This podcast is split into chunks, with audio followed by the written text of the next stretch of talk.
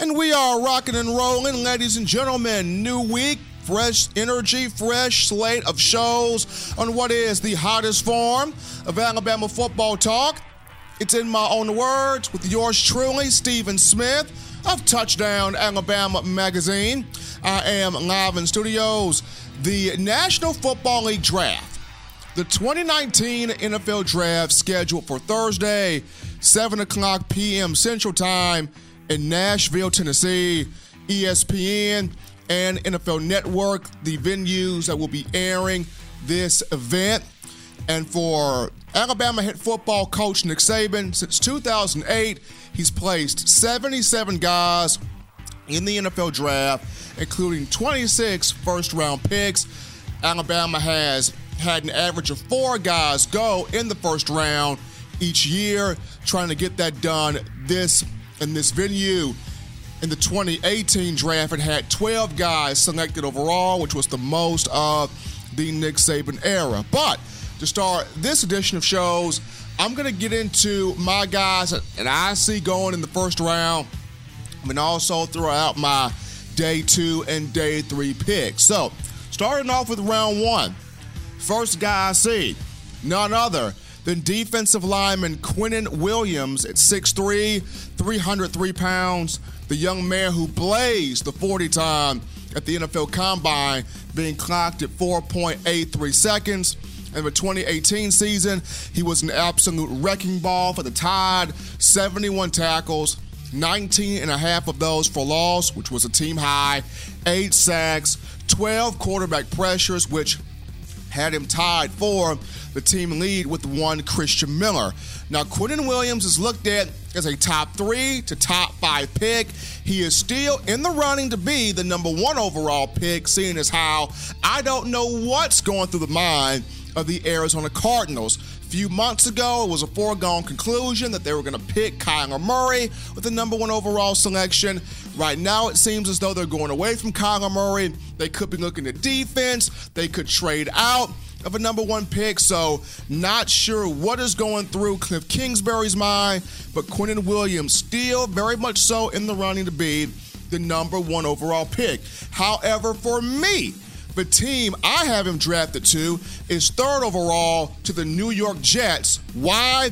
The Jets have changed formalities offensively, switching from a defensive minded coach in Todd Bowles to an offensive guy in Adam Gase, which is really going to help Sam Darnold, who enters his second year at quarterback. So, with the offensive minded coach, if you draft Q defensively, you are going to have your entire defense set at each level. On the defensive line, you would pair Q with Leonard Williams, somebody of which the Jets got from the University of Southern California a few years back. At the linebacking corps, you've got CJ Mosley along with Avery Williamson, an individual of whom you acquired from the Tennessee Titans. And in the secondary, therein lies Jamal Adams, the product of Louisiana State University. So if the Jets draft Q, you're already setting yourself up to finally be removed from the shadow that is the New England Patriots that have dominated the AFC East for decades. So you get Q, now you can focus on your offense and putting some pieces around Sam Darnold. So Quinnen Williams, number one guy in the first round, top three or top five pick, but I have him going third overall to the New York Jets. Moving on to my number two guy that I see going in the first round, that being Jonah Williams, offensive lineman at 6'4, 302 pounds. I know people nitpick him and nitpick him about his arm length, his wingspan. I don't care about that. Give me the tape on this young man.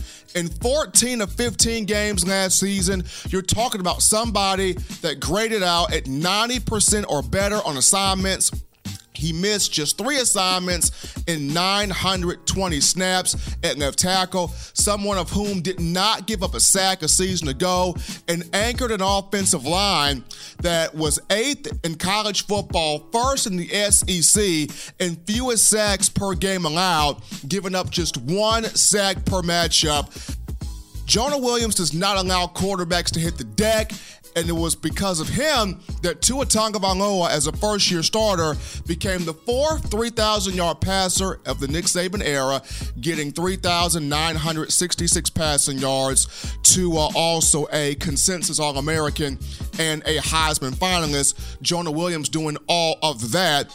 And while you look at the Miami Dolphins, the Atlanta Falcons, the Minnesota Vikings, the Green Bay Packers, and the Carolina Panthers all needing a strong uh, offensive tackle and a guy that could also kick inside and play guard if need be with Jonah Williams' type of diversity and versatility. I look at the Atlanta Falcons with the 14th overall pick as the perfect landing spot for Jonah Williams. Why? They already have an, a big name guy in Jake Matthews, formerly of the Texas A&M Aggies, playing right tackle. You get Jonah Williams for your left tackle. Both of those both of those spots would, would now be solidified. And when you go into what made the Atlanta Falcons Super Bowl run in 2016 so special is they had that balance. Matt Ryan had career highs in completion percentage, in passing yards, in passing touchdowns, and in passer rating. And along with that, you had Devonta Freeman, who was a 1,000 yard back.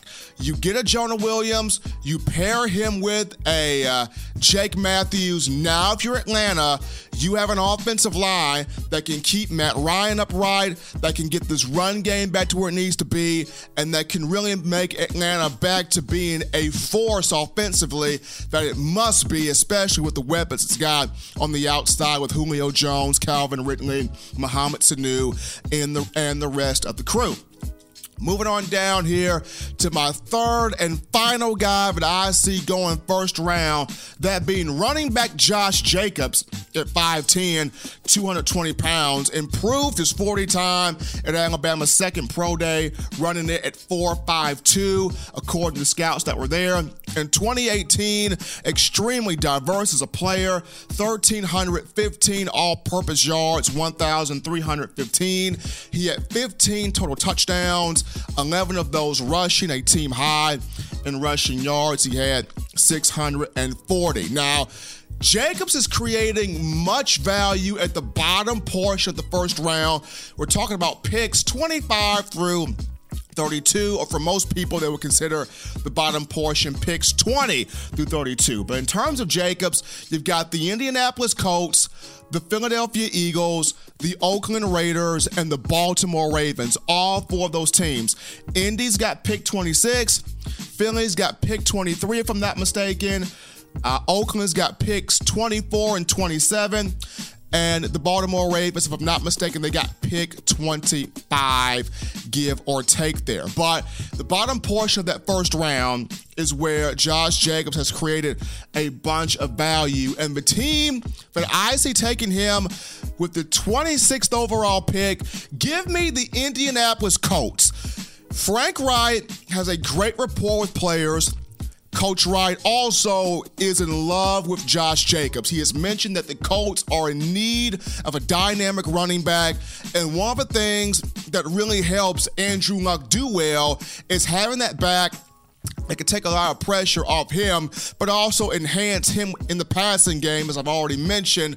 Josh Jacobs the ability to catch the ball out the backfield as well as being strong in between the tackles. And behind the Dallas Cowboys, the uh, Indianapolis Colts have one of the better offensive lines in the National Football League with the likes of Quenton Nelson, formerly of Notre Dame, Ryan Kelly of the University of Alabama, and even Braden Smith, formerly of Auburn University. So you put Josh Jacobs in Indy, could be a really good thing, matching him with T.Y. Hilton, Chester Rogers, Devin Funchess, Deon Cain, formerly of Clemson, along with other weapons. So, going back through my day one picks here. First round picks, I've got Quinnen Williams, number three overall to the New York Jets. I've got Jonah Williams, number 14 overall to the Atlanta Falcons. And Josh Jacobs, I got him 26th overall, first round to the Indianapolis Colts.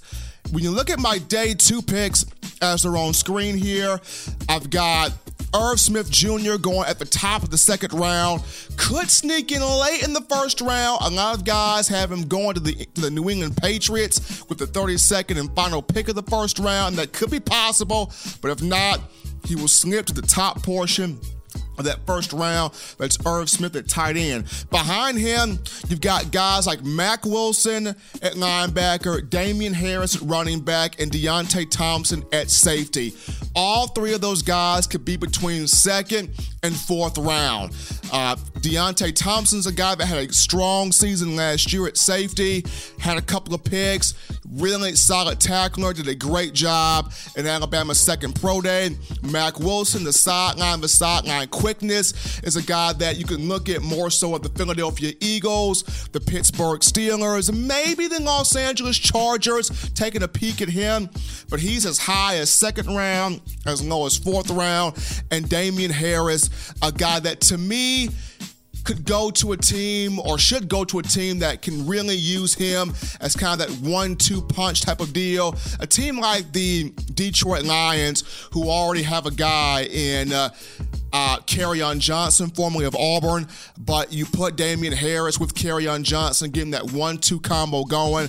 Harris, a guy that's used to sharing that load at Alabama, could share the carries with the Detroit Lions alongside Kerryon Johnson and have success there. Damien Harris, another guy that could see going between the second and fourth round there. And also Christian Miller. Christian Miller to me is a concrete third round pick. Day two, concrete third round pick. If he did not get hurt, against Oklahoma in the Orange Bowl. He could have been a second round pick, but a guy that this past year, 11 and a half tackles for loss, eight and a half sacks, 12 quarterback hurries, just a beast of an edge rusher. But I got him as a day two third round pick. In terms of my day three picks on the board here, I got Isaiah Buggs, who could go between the fourth and the fifth round, and also Ross Pierschbacher, offensive lineman, that could go between the fifth and the sixth round. Isaiah Buggs this past year, 13 and a, and a half tackles for loss, did have nine and a half sacks to lead the team. So Isaiah Buggs between fourth and fifth round, Ross Pierschbacher between fifth and sixth round, both day three picks. And in terms of my guys that could be undrafted rookie free agents, but will see time at the NFL camp, you got Lester Cotton, Derek Kief, Jamey Mosley, Saivion Smith, Hale Hentges, DJ Lewis. You know, those guys right there will not be drafted, in my opinion, but guys that have tremendous value and could very well get to an NFL camp as a free agent and show off major, major skill. So that's just my look there at the NFL draft preview. The guys I have going first round, the guys I have as day two, day three picks, and also my undrafted rookie free agent guys. That's going to do it for the first segment of In My Own Words. When we get back, folks, we break down DeVonta Smith, Alabama wide receiver. There are times where he tends to be overlooked, but this guy is going to look to go from quiet storm to top 20 pick for the 2020 draft venue. Why do I say this? Stick around, folks. You don't want to miss it. Don't go anywhere. It's in my own words. We're coming back.